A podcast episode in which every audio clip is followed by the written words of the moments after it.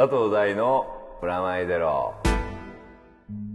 佐藤大のプラマイゼロ。こんにちは佐藤大です。フロアネット杉山です。それでは早速いつもの通り告知からお願いします。はい。佐藤大のプラマイゼロ。この番組は音楽誌フロアネットと連動してお送りしています。今月も番組の未公開未公開トークなどはフロアネット本誌をチェックしてください。フロアネット1冊300円。本屋さんやレコード屋さんまたはフロアネットのウェブサイトからゲットしてください。よろしくお願いします。はいえー、今年最後というか皆さん聞いている人たちはもう開けているかも。おめでとうございます。明けましておめでとうございます。かもしれないです、とい。うわけでプラマイゼロ。はい。2012年の最後。最後。ほどねはい。コーナーではい。お杉副編集長と学ぶ箱根駅伝の魅力もはい。行いますけれども、はい。その前にですね、はい今年を振り返るという、はい。まあでもなんか俺結構今日先月のやつでもちょっと振り返ってそうですね。もうなんせ俺仕事しかしてないからさ。今年いろいろなんか多かったですよね大さん。そうだからもうだからバイオハザードのこととか今年かって思うんだけど今年だったんだけどね。そうですよね。なんか僕の中で去年となんか地続きの部分そうがあって。そうそうそうそう。そうね。まあだからずっと続いてんだ でもそれいいことじゃないですか。いやいいことだよ。仕事が絶えず。でも新しいことも結構いろいろやりましたもんね。そうね。それこそブロック FM もそうですし。あそうだね。あれ今年だもん。今年っていうか2012年だもんね。6月ぐらいに始めたの。そうですね。僕もちょこちょこ聞かせてもらったんですけど、半年やって面白かったよ。あのやっぱラジオドラマを聞いて、うんうんうん。あの今年あそうね。今年ラジオドラマ2つやったんだよ。今年っていうか2012あーそっかあれもエクストルーパーズの。はい。年それがね1月に出るんですよ。ドラマ CD ああ CD で CD それはねもともと CD にしようと思って作ったやつなので、はい。CD になるんで、まあはい嬉しいですけど。でもあのブロック FM の方はもともと CD にならないので、うん。消え物としての面白さがある、まあそうですね。その聞けるタイミングが。そうそうそうそうそうそう。だからなんかね再放送とかやってる。やってますね。そうそう。それがね面白いよ。なんかね同じものを何回も聞く感覚をなんかだから音楽ってそういうのすごいあるじゃん。音楽っていつでも何回聴いても普通におかしくないじゃん、はいはい。でもテレビドラマとかうん。例えば僕らがやってる主な仕事とかうん。ゲームでもいいけど、はい一回とりあえずエンディングまで見たらそんな何回もあんま見あない人が多いでしょ、はい。はい。でもなんかラジオドラマの再放送やると、うん。毎回新鮮に聞いてるわけお客さんが新しく聞いてて、はい。でこっち的に言うと同じものがなんかメール来すぎだから。いや音切ったのに出てるっていう。1回は泳がすけどもう2回は泳がせないね俺はね。切った切りました切りました。しかも iPhone じゃんかいはい 何の話してた？一回一回はそうそうそう。だから再放送するとあのねなずかちゃんの言ってい。る声、まあなずかちゃんが詩の朗読を、はい詩じゃないやその小説の朗読をしてくれるっていうドラマを、まあブロック FM でやってるんだけど、その朗読がなんかこう歌みたいに聞こえるっていうか。で四つ打ちのドラマなので、あのたくさんが四つ打ちしてるんだけど、で普通さ音響監督って、うん DJ であることってあんまないからね。例えば DJ の話した時に、はい。ここぞってタイミングで曲かけたり、はい。はいミックスしてるって言ったらミックスが本当に始まったりって、はいなかなかできないと思そうですね。疑似的になっちゃったり、例えば音響監督がやるにしても音響監督が DJ を見て、はい。見習ってやるみたいな感じになるじゃん本当の DJ しかも一線で活躍してる DJ が、なぜかそのラジオドラマの音響の演出をやってるっていう、はいはい。その感じがすごい面白いのと。逆転の発想に近いようなそうそうそう。でネタが1999年の小説を読んでるんだけど、今だから僕はリアルタイムで書いてるやつじゃないんだけど、だからそれこそ自分が脚本家になる前に書いてた小説なので、はい。新鮮なんですよ自分もね。なんか初々しい感じで俺今だったらこんなの書けねえわっていうのが書いてあるそんなの感じにやっぱなるんですか？テクノに対して愛があるもんね すごい。なんかクラブに行くところとかそうそうそう。あれですよね。初々しいというか初々しいよね。初めて感がリアルな感じがします、ね、あれだってほほぼ実話だから俺の場所とかも、あ場所もなんですか、で格話でそれこそ例えば第1話っていうか3 3.5話か。3.5話に関しては、はい。その「あのエイジ・オブ・ラブ」って曲をかけたり「チェンジズ・オブ・ライフ」って曲はい。をかけてるんだけど、リンクしてますもんね。そう。そのかけ方とか、はい。雰囲気とかしかもあのなぜか香りがやってるので、はい。エウレカみたいなああその感じはちょっとありますね。やっぱ声からオーバーラップする部分が大きいので。であと毎回曲のタイトルみたいな感じとかも含めて、なんかだけどそれってだからエウレカ2007年だから全然10年以上前っていうかはいはい。できるその元は。そうそうそうそう。だからビートパーミニッツを今やってるはい。ことがなんか逆に言うと今年やってる意味も含めて面白かったなってそういえば2012年そういうことやってたなというのが思って。今思い出しました。うん。それもありつつゲームもやって、うん。団地団も動いてましたし。そうそう団地団。来年もちゃんと頑張るよ。この間あの先月ちょっと予告したけど、はい。あの1月もねあるんですよ。1月16日、はい。で新宿のロフトプラスワンに久々に戻ります。ホームですね。ホームですね。ここで始まったので、はい。団地団的新年会。お正月だよ。皆さんさようならって。すごいわけのわからい。そう。まあ皆さん映画が。そうなんで映画がね皆さんさようならって映画があって、うん。その映画が公開されるんでえー、と1月の下旬からなのかな？だからまだネタバレの話はできないんですけど、で団地団のメンバー4人、えー大山総裁と私と早水先生と今井先生が出ます、はい。でスペシャルゲストもあって、オープンが6時で、えー夜ですね。夜の6時でスタートは7時からという感じなので、詳しくはですねロフトプラスワン新宿の方です、はい。間違えないように今までちょっと朝が多かったので間違えないでほしいんですけどえーホームページ等をチェックしていただければと思いますと。で皆さんさようならの映画の方もねはい。あの団地団的にはもう大推薦映画なので、はい。プラスですよ。もうねプラシナさん。のはい。ズボラ飯すごい見てんだけどさ。あの夜のドラ飯ドラマですね。いやあのあの感じの可愛い感じを期待して見に行くとすごい恐ろしいものを見るよ。あの感じだとちょっと天然の可愛いっていう感じですよね。うんでそこを踏まえつつも、うん。本当の女はどうなのかみたいなところも含めてあの 暮らしのファン的にも面白いんじゃないかと思いますよ。うん、僕的にはもうベンガルさん最高だった。ねあの小説のやあのイメージ僕が本読んでた時のイメージとちょっと違うんだけど、そこがまたね違ったイメージになってすごい面白かったですよ。だからあの役者的に面白さもあるので、見に行ってくれたらなと日本映画好きにはすごく面白いと思いますよ、温かいお話なんですよ。うん温かいけどちょっとね怖かったりあの今を描いてたりとかはい。するし、でまあ団地これまあ総裁的にはだけど、はい。あの見栄えのいい団地カットがいっぱいうん。3箇所ぐらいで撮影したらしいよ。団地的見どころも満載そうそうそうそうで今度のイベントでははい。どこでロケしたかを当てるらしいけどね。もうなんか全部ほぼ解明したらしいけど。あの人だって見ただけでどこか分かるっていうすごいすごいよ。じゃないですかもう、うん。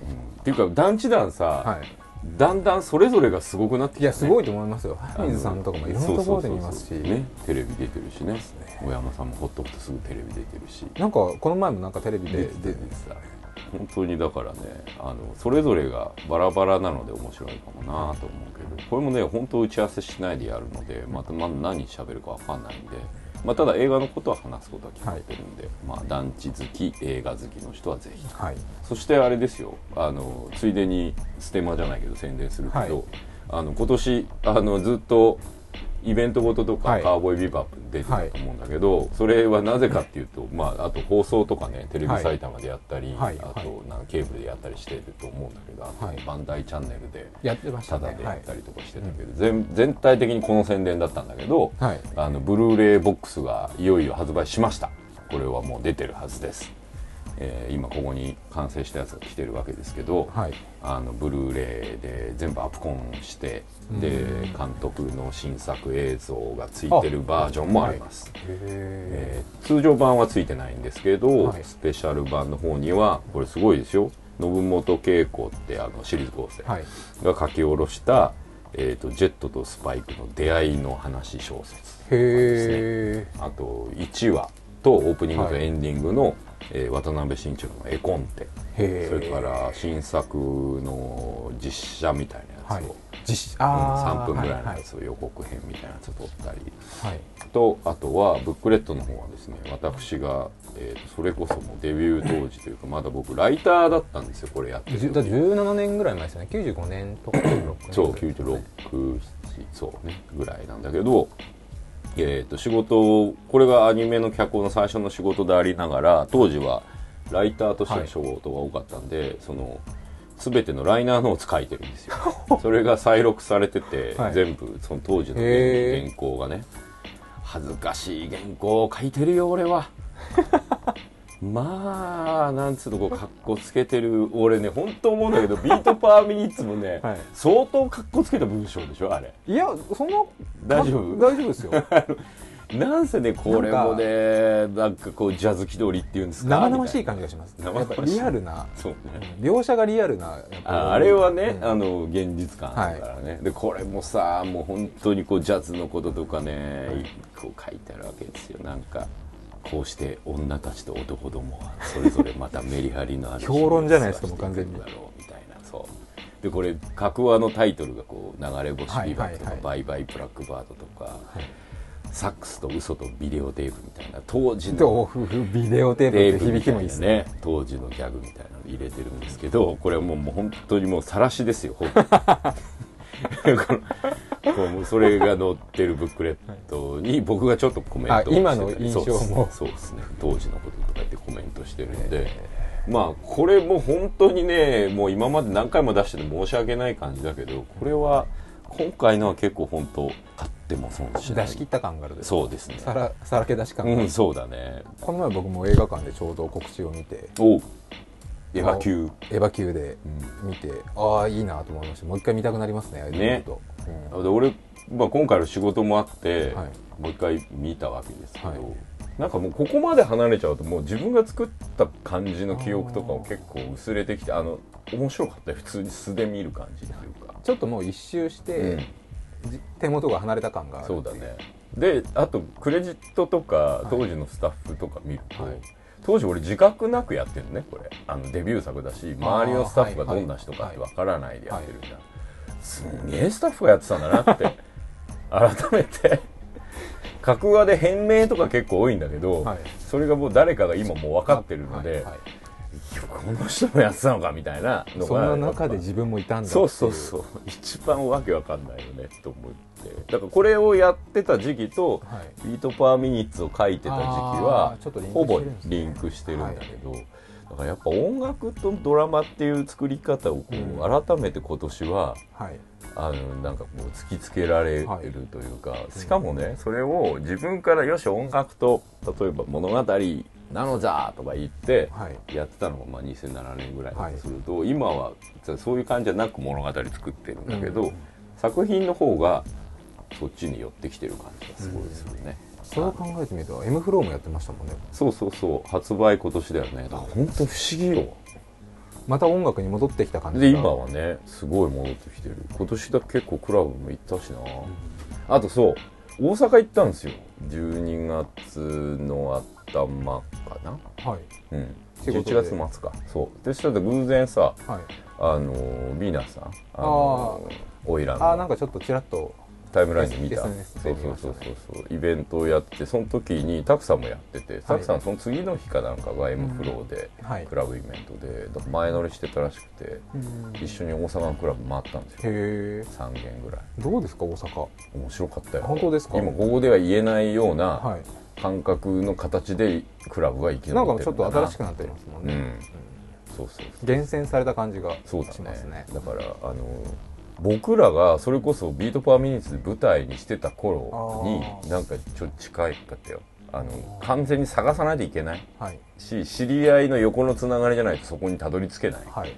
あの例えば雑誌やネットやうん。みたいなものでは載ってない場所に、うん。その一番面白いものがあるっていうまあコミュニティが出来上がってるみたいな。そう排他的と言えなくもないけれどもそれが楽しいまあちょっとあのクラブの本来の一番最初の形みたいな感じしますよねウェアハウスパーティーとうんいうか、だから割となんかそういう意味でもすごい新鮮うんだったし、あと懐かしくもあったかな あとそこであの前ちょっと YouTube とかでも去年ぐらい発表になってたけどあのあのなんだパソコンのモニターをさ、はい。あの透明のスクリーンに、はい。あのプロジェクターで映してはい。DJ やるやつ、それが裏から見れるやつがあるじゃん、あれを初めて見たんだけどさそこで。面白いなあれ。僕それ生で見たことないですね。YouTube の映像とかでしか。あれもうテルミンみたいだよ使ってんのもうなんかほら空中というか透明のまあはい。パ、もうだからあのもうトロンとか、はいはいはいはい。あと何？マイノリティリポートみたいなものがこう DJ とそのなんつうの空間に浮いてるわけですよね、でその光が反対側から反射してて、でそこでモニターが裏側から映ってるんだけど、そこで字書いたりするとその字がそのあそままこそんなことまでできる？し映像もその場で出せるし、はい。だからでしかもものすごいのはさそこでシーケンスデータをトラックが走ってるの全部裏側から見えるから、はい。何やってるか全部見えるのああまあ昔のターンテーブルデフそうなの。感覚ですね。そうそうそうなの。いやだから俺ねパソコンでクラブで DJ っていうものに対して、なんつうのちょっと快適快適な部分が、パフォーマンス的なところでどうなんだっていうとかあとやっぱりこうアナログでしょとか、はい。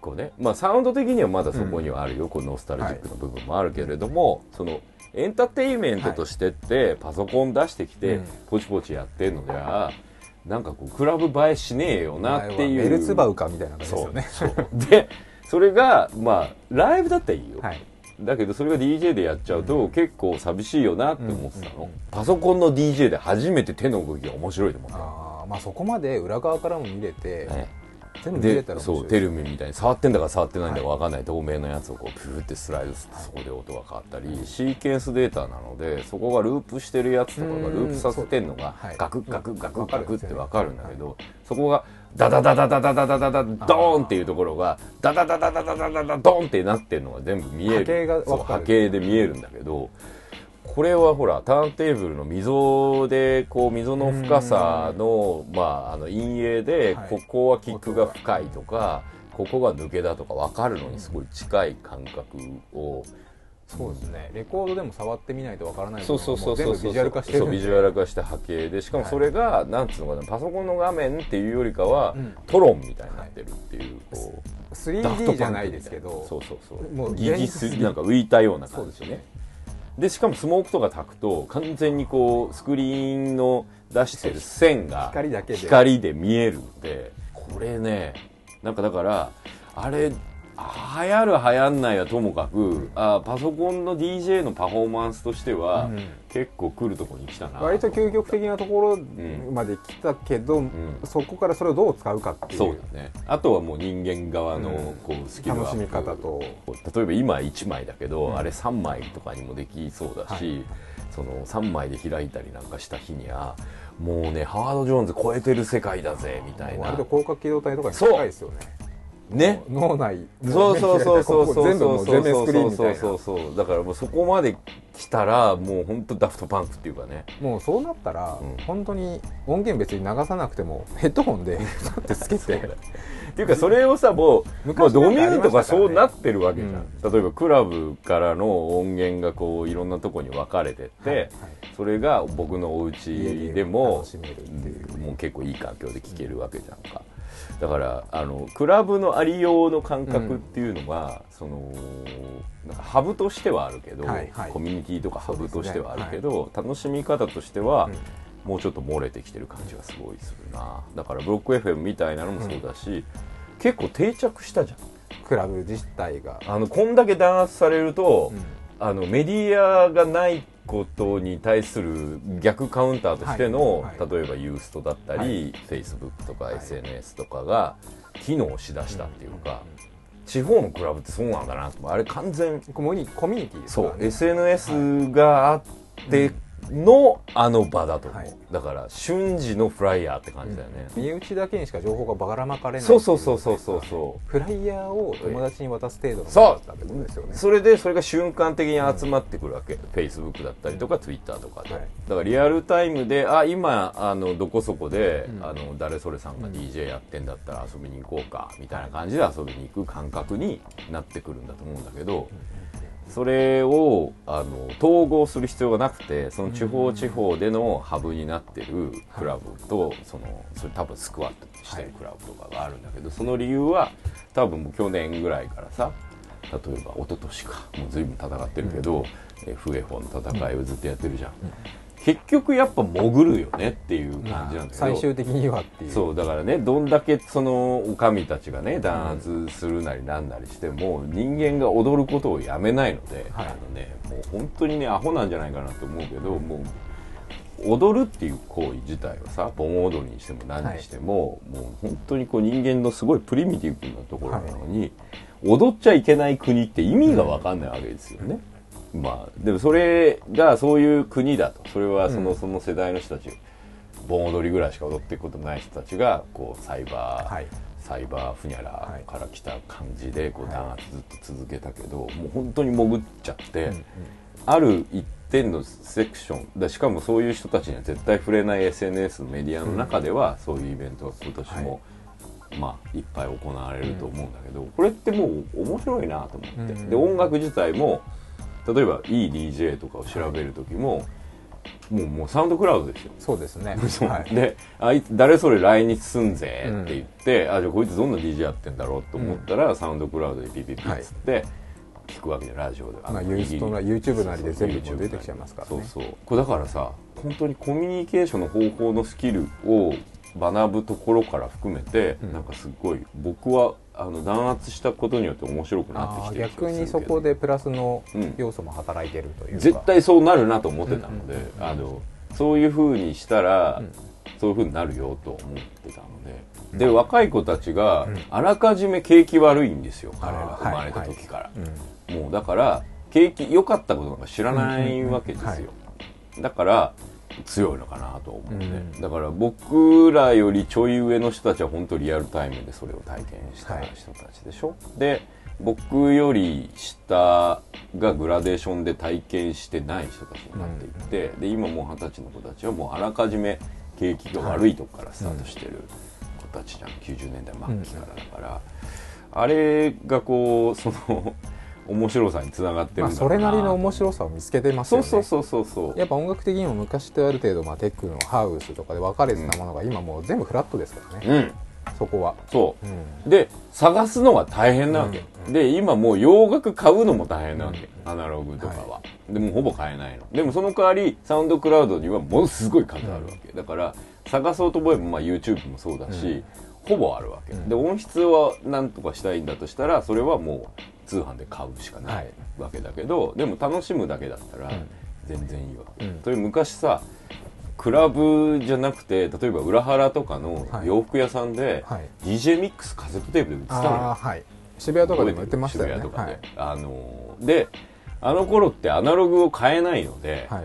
結局 DJ がどういう DJ なのかってラジオもないし。うん。わかります。そうで、まあ、違法だよ全部,、はい。全部それはあのあれに収録されてる曲に関しての著作権はほぼ払われてないわけで、だけど当時あれで調べてああいうので、ああこの DJ いいじゃんっつって聞きに行ってた感覚にすごい近い感覚をネットで体験できるっていうか、ただやっぱそことフィジカルさがくっついてないのが僕よりちょい下の世代。だから今30ぐらい30代中盤。僕ぐらいですねちょうどの人たちがもう二極化してて、はい、はいネットのリテラシーがある人と、はい。そこをはあるかもしれないですそうね興味ない人たちが、興味ない人たちが終わったっつってるわけよ、うんうん。でなおかつそのネットリテラシーに関してもいらないっていう人といる人ははい。はっきり言えるじゃん、ででも今の二十歳前後の子たちって、いらないってないんだよね。あらかじめあるんだよね、うん。はい。インターネットだからあ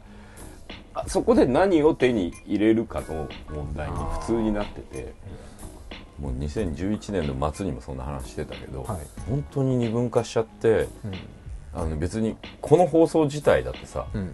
ある程度ネットリテラシーがないと聞けないわけじゃん、それだけでももうもう自分にとっては大大きいけど、そのぐらいのバランスがいいわけ。なんかマスに打って出ることがなるほど。はい。いいことじゃないっていうことに、今の若い子はあらかじめ気づいてるっていうか、はい、だからテレビを見ないとか。そうそうそうそう。だからなんか例えばね俺すごい去年2012年追いかけてたガールズバンドがいるわけですけど、あの赤い公園っていうね、あのメジャーデビューすんぞっていう直前ですよ、はい。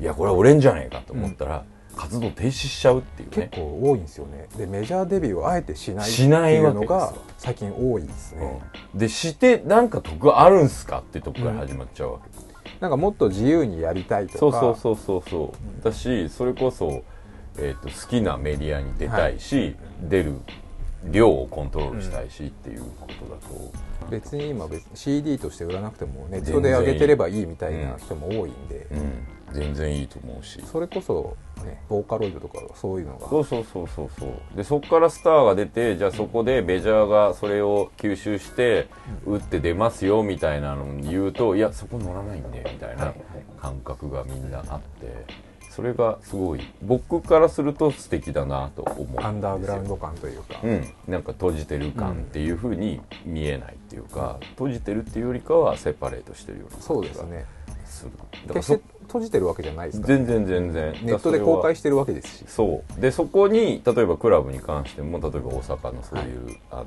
多分場所とか絶対言わないけど俺、そういうところにうんうん行った時の感覚は、うん。あのはなんつうのこうドラクエでダンジョンをはい。発見したような感覚で、それは俺がその90年代の後半前半から後半にクラブに行く時の楽しさ、レコード1個探すこと、クラブ1個探すこと DJ1 個探すことがダンジョンみたいな感じだったって感じ。今もうクラブが当たり前になってるので、うん。探していくとかもないですからね。なかったじゃん一はい。回、うんオープンになって、はい。で弾圧されて、はい。もう一回探さないといけなくなってだからなくはないっていはい。う風になったところがいいなって思うよね。なんかだからテレビの見方もそのその時間に合わせて見るって感覚でもないじゃん,、はいだからドラマの作り方とか物語の作り方が圧倒的に変わってるはずっていうか変わらなきゃいけないはずなのよ。でそれすごい最近のドラマでもすごい感じてるのね、ドラマ作り手はもう敏感だからさ例えば、モテキみたいなものってきっとあの一回見ただけじゃ分かんなくてさ、はい。ディティールがあれって結局何回も見てるうちに後ろ側が見えるみたいな感じになるんだけど、まとめて見まるというかとめてみていつでもいい場所で見るのにぴったり、でしかもそこに情報が入っててその情報はその、まあその情報をちゃんとアナウンスしてない情報なので、それを手に入れるためには動作が必要っていう部分のドラマの作り方って、アニメに近いうん。アニメもそうだと思うけど、それあの堤さんたちがやってた、まあ、スペックもそういう作り方だけど、はいはいはい。で今すごいさドラマの中でも例えばさっき例に出してた「ズボラ飯」とかね、あれ普通にドラマなんだけどさはい。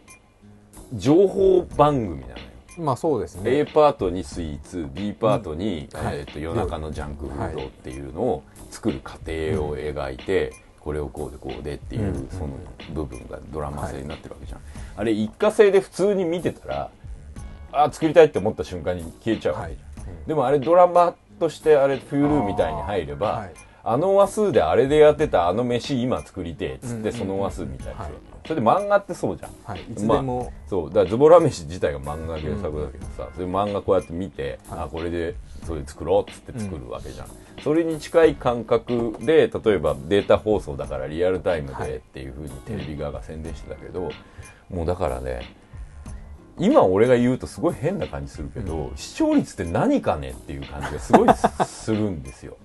でデジタル化したら、うん。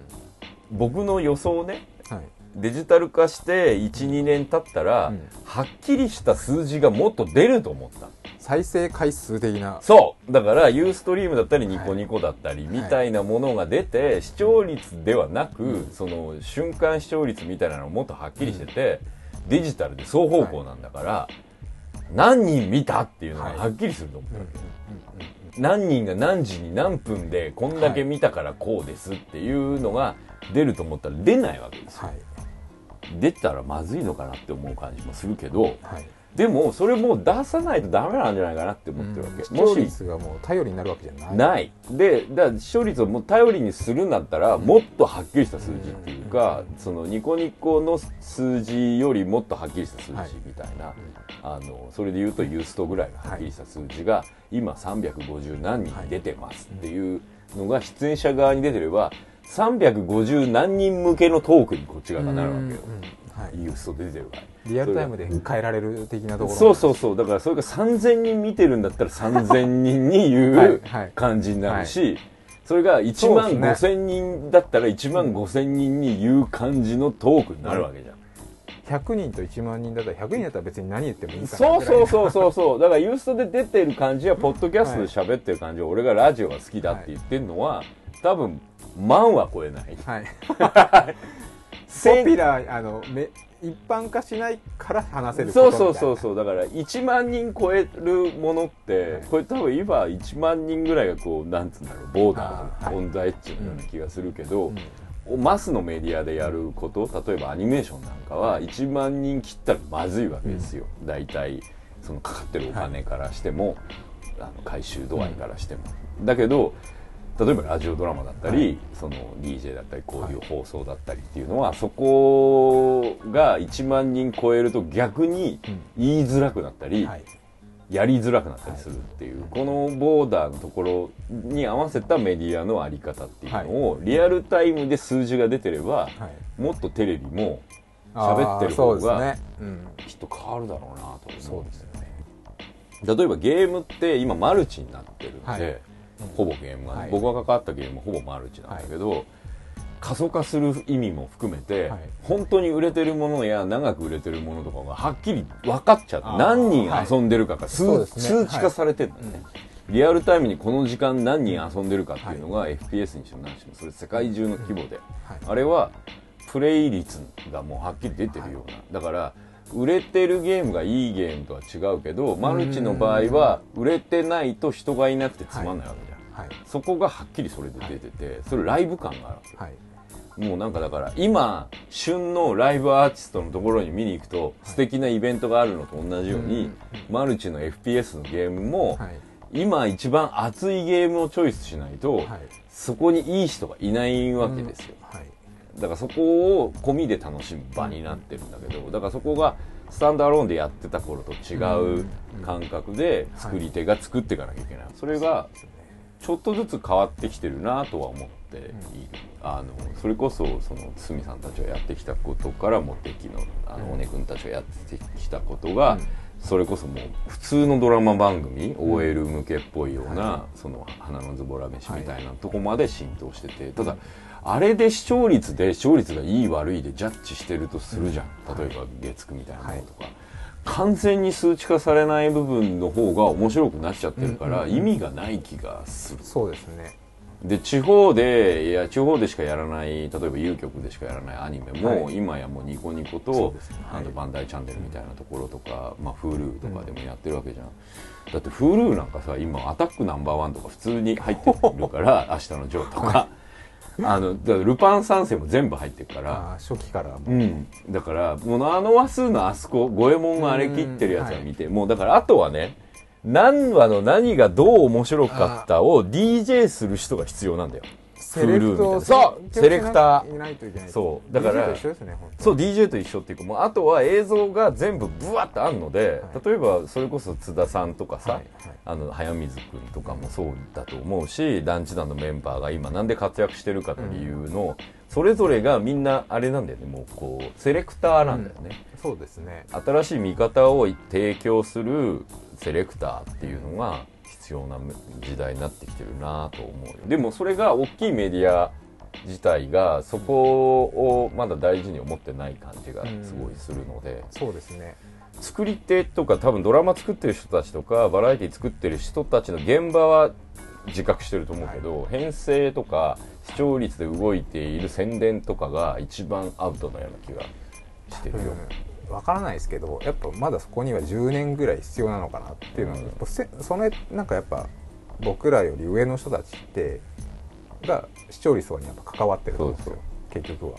そうなるとその人たちがいなくなって変な話ですけど、うん。なってからがもうそう、うんボーダレスになってくるっていうなると思うよ。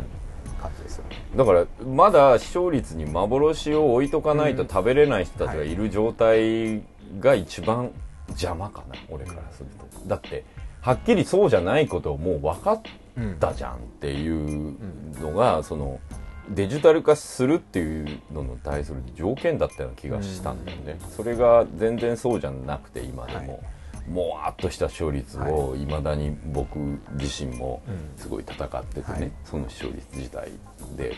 でもはっきりもう本当は数値化されてるんじゃないのっていうのがいまだに疑問だね。であのーはっきり数値化されてるメディアに出てるニコニコに出てる人や、ユーストに出てる人の方が僕からすると信用ができるというか、その何人の誰に向けてっていうのをちゃんと分かって喋ってるっていうか、だからあの今すごくもう今選挙終わってるからどうなってるか分かってるけど、今放送の段階では分からないから言うけど、その選挙自体ももっと可視化できるはずそうですね。なんだよね。数値化できるっていうか、そういうこう数値化してる問題によって多分変わることがいっぱいあるだろうなと思うんだよね。あの別にテレビのね視聴率が数値化していいことってあんまないのかもしれないけどでもその政治とかに関しては数値化した方が、あの今のなんとなく流行ってそうだからこいつみたいな、はいぬるい感じが終わるかなとは思うけどね。なんかでも若干なんかそういうのでテレビとなるとなんかコントロールされてるんじゃないかっていう感覚というか、そう。だからそれを払拭するためのデジタル化だったはずなのに、そこは相変わらずグレーだなと思うけどね、だって映画ですらさもうはっきりシネコンで入ってるやつははい長くやるし、入ってないやつはすぐ終わるじゃん、はい。最近ね吉祥寺オデオンってあるんだけどさ、駅前に、それは昔はさあの外が大きい映画のそれぞれのでっかい看看板手書きだったり、はい写真照射したり貼ってるやつだったんだけど、それがある日なくなったんですよ。でああもうお金がないのかしらとかいろいろ思ったけどそうじゃなくてはい。シネコンに近い形になったんだよね。だからあの看板掲げちゃうとさその1ヶ月絶対置いとかなきゃいけないってものになるわけじゃん。はい。どっぱ寿司したとしても、うん。はい。それがどっぱ寿司してますよっていう宣伝をずっとしてるようなことになっちゃうわけ、それを避けるのを映画館側が、なるほど。うん。保守的なわけじゃないですけどうん、逆に言うと、えじゃあダークナイト流行ってんだったら、はい。ダークナイトロングにしますわ、とかあのこれこれの邦画がそれぞれ当たってんだったらあのスクリーン増やしますわ、みたいなことが、もうシネコンに近いような感じをこうシネコンじゃない映画館もやるようになって、それに対応するために側を変えるっていう感覚だと思うんだけど、だからテレビも本当にそういう意味ではこう側は変わったんですよ先に。はいデジタル。ね、だけどその中身を作ってる人の感覚もちょっと変わってきたんだけどそれを売る人たちが一番遅れちゃったいやだからその人たちずっと最先端だったのよ。うんそうきゅ80年代後半からバブルの頃って広告代理店的な人たちが一番最先端だったのに一番遅いとこに今いる感じがするね、そうですね。結局デジタル化って言ってもその番組の補足でしかないですから。ね、メニューが出るとかねね。ルールが分かるとか、箱根駅伝の時は誰が走ってるのか確かに分かるのは嬉しいんですけど、結局そこまでですよね。だったら本読むのとかも変わらないと変わらないよねあのコーナー。例のコーナー。そろそろ行きましょうか。はい。はい。どうぞ。はい、えーおすぎ副編集長と学ぶ箱根駅伝の魅力2013あーいよいよ事前最終回でございます。ここで優勝予想もしないといけないと思うんですけど、で前回前々回とお送りしてまいりました、たっぷりね意外と、そうですね、あのー放送結構長かったですね。長かったですね、はい。でそれぞれ皆さんの予想もあるんですが、はちょっとねお手紙来てるんで、はい。お手紙ちょっと読みますね。はい。えー、っとですねペンネーム宝屋さんこれも毎年、おなじみというか。はい、ツイッターでもいつもお世話になっておりますの、宝屋さんですけど、はい。えー第3話杉さんこんにちは。私は帰省予定に実家に2日と3日はテレビの前から動かないから宣伝をしましたと君と一緒だね。一緒ですね。準備万全ですと、はえっ、とさてその後気になった選手を1人見つけたのでぜひ第3にも注目してもらいたいと思いメールを送らせてもらいました、えー国学院大学4年生の中山翔平君でいいのかな、はい。翔平選手です、えー去年も9区を走った彼ですが注目のポイントはそのルックス。はい。珍しい丸坊主。しかもサングラス、サングラスをする理由は目立つからだそうで。いいですねこの。中山選手曰く目指しているのは EXILE の ATSUSHI。いいですねこれ。坊主そこつながりなのね。いいですね。ちょっと言い方悪いですけどチャラいというか。国学院にはあのノブシそうですね。寺田もいますので、新たに EXILE 中山という注目点が加わったと、はい。国学院今年も注目です。はい。で PS あるんですけど、はい。えー今年往路のえーゲストは柏原君と鎧坂君だそうですと。プラマイゼロ的楽しみポイントセコ五六とカッシーナの絡み。はい。いよいよワクワクしますそうなんですよね。決まりましたからね。はい僕もねだから前回の放送の直後ぐらいだよね。ね。放送っていうか、あのお解説オフィシャルで。が誰かはい。っていうのが出てっていうので、あのあれですよ。ツイッターそうです。あの全日本駅伝の時にうん。ツイッターをしまくってくれたカッシーナが、いよいよ絡むと。でもやっぱ山の神なんでやっぱオールですね、でしょうね。はい今回もそういう意味でやはりカッシーナ注目になってしまいました。僕の中でやっぱカッシーナがどこまで喋ってくれるのかっていうところがあると思うんですよ、うん。ツイッターだとやっぱ好き勝手できる部分ってあると思うんですけどあと緊張感とか。そうですね。なんていうか緊張感、はい。うん、で2人いるし。鎧坂君の方が多分喋るのかなっていう感じもなんかするんですけそうどねね。なんかあんまりおしゃべりって印象ないよね。ないですね。あ今ねガイドブックを見てる完全ガイド2013見てるんですけれども、ベースボールマガジン社おなじみの。そうですね。僕らのバイ僕のバイブルですね。で中山翔平君出てます。ルックスも。ルックスも出てますね。淳と言われれば淳かもしれないですけど。ああでもなんかちょっとわかる気がするね。わあの甘い目がうん。サングラスしたくなる感じもしますね。ここでなんか淳張りにラインとか入れてほしいですねそうね。入れてほしいね。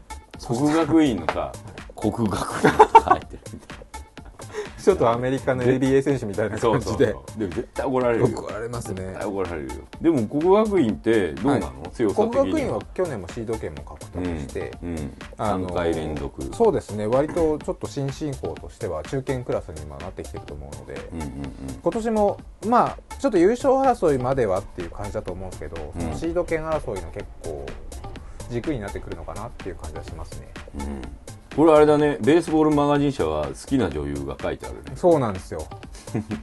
僕もそれパッと見見たんですけど、うん。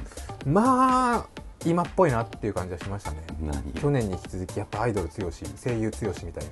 今アイドル時代だしね、あと声優さんもやっぱり多いんですよね。うん声優さんもアイドルだし、カッシーナ以降やっぱ変わったなっていう。言っていいんだって。山の神が言ったんだったら言っていいんだみたいなでもなんかさあの癒しっぽい子が多いよね。ああの宮崎あおい的な人たち、あそうですね。うん、やっぱ多分 AKB が多分一番多いでしょうね。AKB 多いよね。多いですね。それ大迫くんなんで書いてるんですか？早稲田はい大学、大迫くん。うん、あやっぱ書いてないですね。やっぱり。書かない？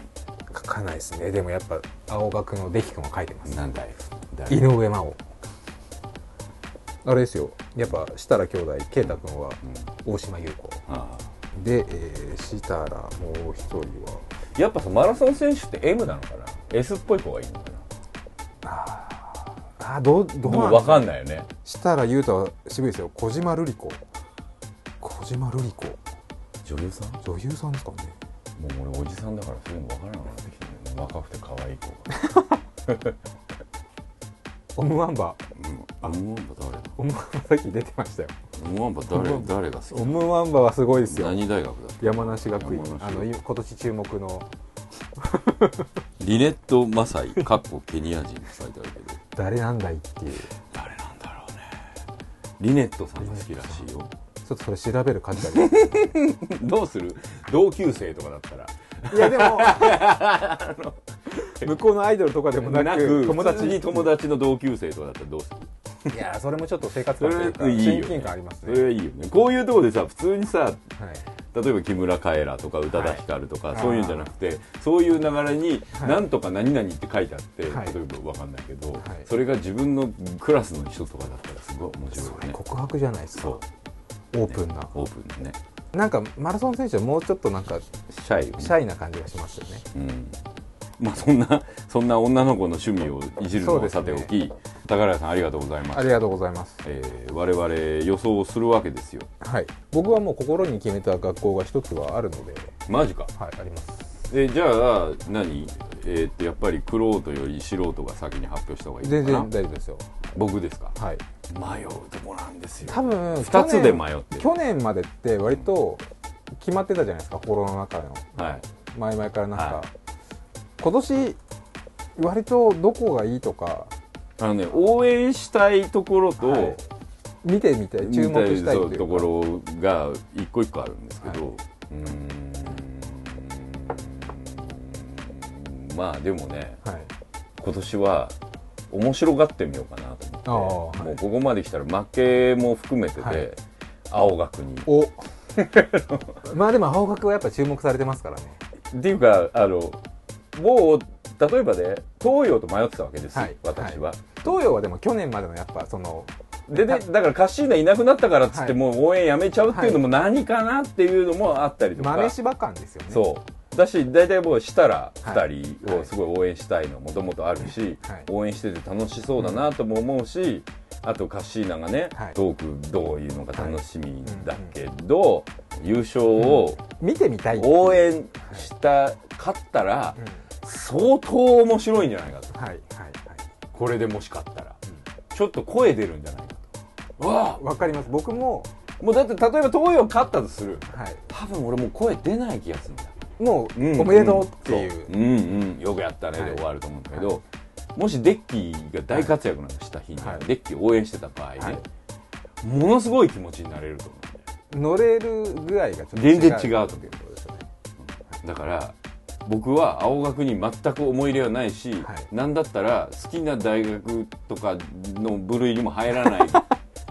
はい。どっちかっつうとなんと後ろ髪長いですか、はい。みたいな、、はい。じりをずっとしてきたシュッとしてますね。シュッとしてますねってい。じってきた青学をここで応援してみるという。ね、はい。いやでも青学はやっぱうん。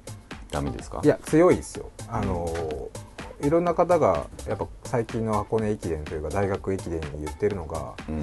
青学とか明治大学とかやっぱ名門、大学としての名門校うん。はこれから強くなるっていうのはうなのね。やっぱその高校生が進学するときにうん。ネームバリューがあるとか、学力が高いとかそういうところにやっぱ行きたいっていうのはあると思うんですよ、うん。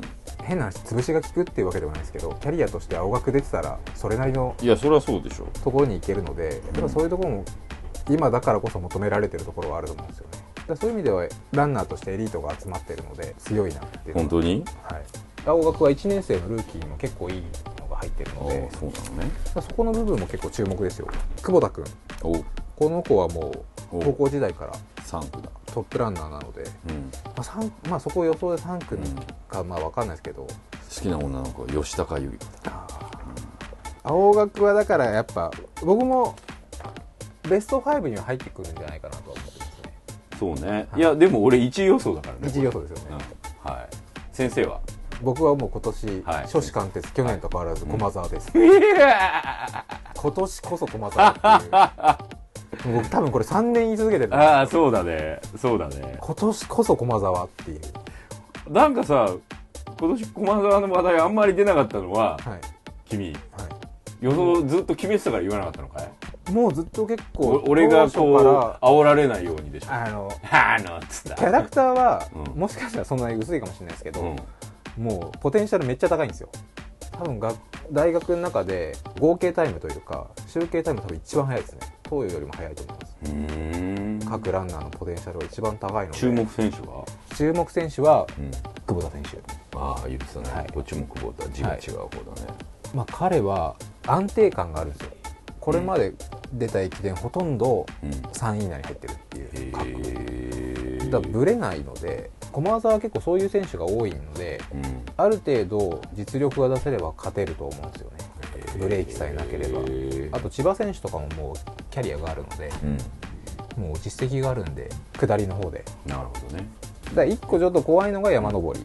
うん、今年山登りは結構やっぱ注目だと思うんですよ。そうだよね。だ柏原君亡き後そうそうそうスターを作れるのかそれかまた東洋が何らかの形でぶっちぎるのか。で早稲田のうん。渡辺監督は、うん。結構山登り自信あるっぽい発言をしていて去年実際区間、まあ、2位3位とか山本選手、山本選手。だまあ、多分彼結構僕今年いいんじゃないかなと思ってて柏原君ほどではないですけどうん山でブレイク。早稲田ただちょっと他にの選手が大迫君もいるにはいるんですけど、はい。どうかなっていうところでまあ正直強いのは東洋駒澤が2強だと思うんですよ。その後早稲田明治青山。順天堂とかが来るかなっていうと、いや僕はでももう駒澤で。わかりました。今年こそ駒澤で優勝できるんじゃないかなとそうよね。だってこれ何何年目？4年目？四年目。で僕常に外してましたから。そうだよね。俺だからほらもう3回連続で勝っちゃったから、楽しむ方向でチョイスしちゃったよ。だから僕もステップ詰まった感じそうだよね。俺エクスキューズある感じだもんね今年はねちょっとこうデッキーで泳がしてみるぜっていう。いやでも青学もなくはないですねやっぱ。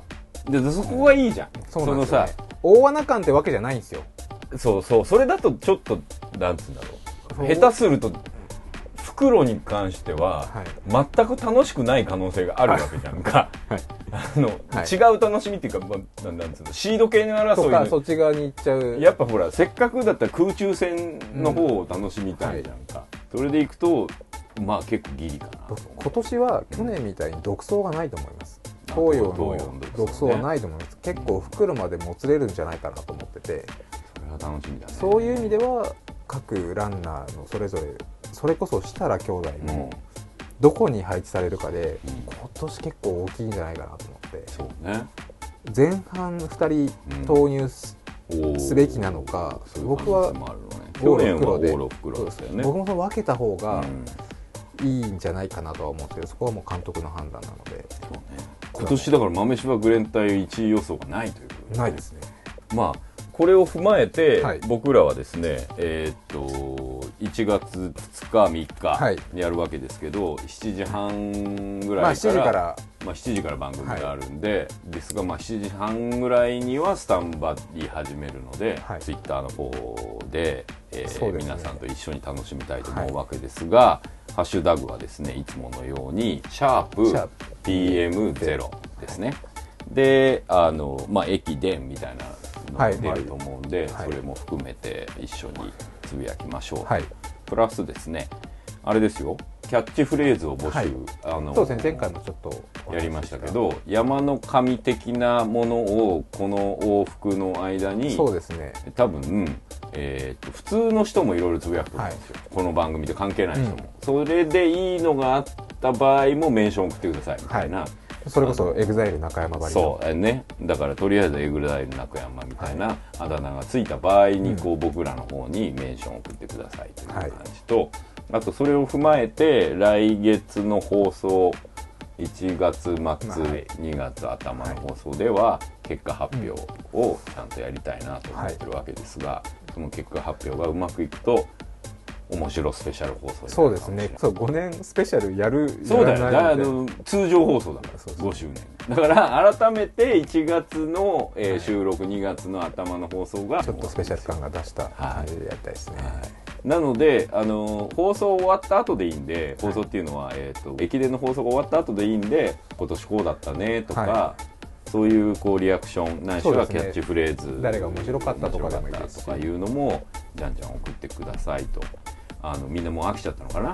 あの意外とこう淡白な返事になってきたそうのでですね。あの新鮮味を思い出そう。はい。もう一回駅伝の楽しさを。そうあのこれね、まあ、前々回の放送で僕軽く言ったけど、はい。問題なのは、はい。僕が知りすぎてしまった本気になってそう。リスナーを置いてってるんじゃないかっていう、あの疑問がそうですね。あるのであの疑問も含めてメールくださいみたいな去年とかはたくさんがそうですよ。横から予想してたしね。くれましたしね。あ多分今年も多分そういうことになるんじゃないかと思いますよ、でもこれがあるおかげではい。お正月の楽しみが。そうですプラスあの寂しくない。ちゃんともう。ソーシャルな感じがする、はい。そう去年も結構皆さんあのツイッターで返事とか。年一そこだけでしょフォロワー増えんの君。すごいですね。一日でそこね。そこだけ増えてそれ終わったら減るっていう,、減るっていう。ねまあ僕の方は迷惑をかけるなとは思ってるけど、はい。関係ない人がいるからね、あのそうですよね。あの例えばね、はい。あの自分のタイムラインが、はい。そのマラソンのことで埋まっちゃうそと自分のフォロワーがいなくなっちゃって心配な人はその時だけ駅伝とか、はい。わかんない。プラマイ駅伝とそうですね。かそういうの自分でアカウント取ってその時だけわーっとつぶやいて、うん。まあなんせこうあのね意外と一言言うだけでも参加してる感じがしてはい面白いの面で,、白いですね。ぜひ参加してほしいなともう本当に今1位どことかそういうのでも、うん。あの答えるようにしますんで。そうですね。で選手のキャッチフレーズやあだ名ははい。基本的にはそれを放送放送というか3日が終わった後も募集しますんで、はい。あのいつものようにホームページに貼ってある、えー、とメールのアドレスにメールを送っていただくか、えーうちの、えープラマイゼロのアカウントがあるツイッターの方にメンションを飛ばしてもらうかしてくださいという感じですね。あと、まあ、僕のストーリーライダーズの、はい。えーアカウントと君の、あの、えー杉山忠之でやっでやってるアカウントもあるのでまあ今フォローしろとは言わないので、はい。もうその逆にね1日2日そう。2日3日だけでも。2日3日だけでもいいので、はい。2日フォローして4日には外していただいてもいいので一緒に楽しめたら楽しいかなと思って。目指せ200つぶやきを、すげえ。君ね。はい、サボんないよ2うにね。日かけて200つぶやきを。うん。そんな感じでですね。今年最後のプラマイゼロでしたが。はい。君の今年のまとめは、僕は今年結構いろいろうんあったといえばあったなかったといえばなかったんですけどまあこの際せっかく2012年まとめなので、えー皆さんにご報告することがあるとすると、えーすいません実はあの結婚しまして。おめでとう。まあつい先日特にあのあのー、式とかやったん？え全く何もないです。一切そういうのもなく普通にとりあえず席だけ入れて。それ何？あのいつぐらいからしようかな。いやもう本当に夏とかですね。やっぱきっかけみたいのが特にあったようでないような感じなのでやっぱ親を安心させたいっていうのが 大きかったですね。そうなんだ、はい。安心したの？いや喜んでましたね。えあんま言わないですけどー、この前初めて僕妹もいるんですよ。妹も今年結婚したんですよ。おおすげえダブルだ。ダブルなんですでうん初めて僕妹の旦那さんにも会ったことなかったんですよ。初めてうん。僕の両親と妹夫婦と僕、まあ2ガチ人ガチだね、6人家族で初めてご飯を食べて、うん。まあなんか親がすごい喜んでくれたんでよかったなって。大人になったみたいな話の仕方をしてるけど、今。なんでしょう。あの何？社会人としてやっと認められた的なことかい？っていうよりもなんか親孝行がやっとできたっていう。なるほど。今までもう本当何もしてなかったので。うん。そこがえー。一番大きい。まあなんかすごいね。覚悟を決めましたね。でもあんま生活自体は特に変わってないですね。やっぱり、えなんか引っ越したりとかもうしてないんですよ。えもともと2人住んで僕の今家に一緒に住んでてあのねこれあの皆さん放送で僕これなんかしれっと今あの 受け止めてますけど実はこれ最初聞いた時があの結構こうねもう全部事後だったのではい。その家庭を知らずに聞いてうちの後出しじゃんけんスタッフにも誰にも言わずなだからおかしい。何なんその中二病発動 普通にさらっとやればそうなんで普すよね。通に「ああおどうも」ぐらいで終わんのに、なんでしょうね恥ずかしいですね。まあそこはまあさらっと。さらっとなんだ。はい。だって僕も無理っくり今年正月とかも箱根駅伝のために2日3日僕開けてますからね。帰省もせずに。いやおかしいよね。それそう1年目なのめっでちゃ儀式一応どっちかの。1日に、まあ、向こうのところには行って2日3日もフルで開けてあの申し訳ないですけど箱根駅伝が見たいんで。まあね君のお父ちゃんのせいだからね。はめた理由はね。そそこは勘弁してください。やいいいい両親でよかったねそれが通りい。そうですね。普通通んねよ。共働きなそうですね。一応こう働いて。てだから僕がベロベロになって帰ってくることも多いですしクラブ連れてったりとかしてたの？いやないっすね。ないよ。僕はもうほとんど行かないです。この放送も聞いてんの？わかんないです。分かんないんだ。特に何も言ってない。え？いやいや。放送だよ。はい。多分。自分が出てるやつよ。あれ？それ会話しないの？あのあれはこう一切。マジか！自分の雑誌は？雑誌はしてますよもちろん。そこは読んだりしてるでしょまあ読んでるんじゃないですか。もう大学時代の友達なので15年ぐらいも知ってるんですよ。その時から変えまあその時はそうですね。でたでその時は行かなかった行かなかったですね。ちょいちょい連絡取り合ったりして一時期取り合ったり取り合ってなかったらもうほんと3年とか4年とか会わないとか多分そういう時もあったと思うんですけど。急にゴーになったの？なんで？なんででしょうね。まあ別に一緒にいてるあの苦じゃなかったみたいな。出たそのこのなんつうのそのそれ。よく聞くそれ。そうでもでもそんなもんっすよでも。ほらよく聞くそれ。なんそのモテるもののないやモテないしそれは違う モテるってそのなんつうの、えっ、とモテモテの意味じゃなくて、そのはいはい。持ってるもののなんかっぽい。なんでしょうね。頑張んなきゃな。置いてかれた感があるな本当ですか？置いてった感は全くないんですけど。まあそうだろうよ。置いてった感があったら 俺こんな風な気持ちに今なってないって。いうかこの放送が終わってるかもしれない。置いてった感とか出されたら。もうなんかいきなり服装か。らそうそうそううそうそうそう。あいつ変わったよなとかなっちゃうでも男の人でもいるじゃん。あの女の人ができると急にこう小綺麗になったりとか。それがないですね。洋服の趣味変わったりとか一切ないですね。でもねたまにやっぱ言われますよ。腰履きをやめろとか。さもうもう30も過ぎたんだから腰巻きやめなさいって。そうね。それは一般論だと思う。一般の それは別に彼女が特別じゃないよ俺結構変わっちゃうからな。バレるタイプだからなあそもしそういうことになったら。俺、うん、トークの内容が変わったりする。めちゃめちゃなんかちょっと急にフェミニンなフェミニン 頑張ってね。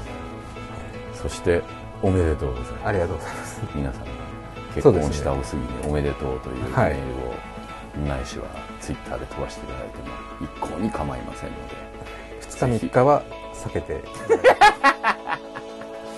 ですね。そこはもう僕は箱根駅伝だけになるので。そんなわけではい。佐藤大のプラマイゼロは大とブラネット杉山がお送りしましたではまた来年の人と今年もよろしくの人と良いお年をの人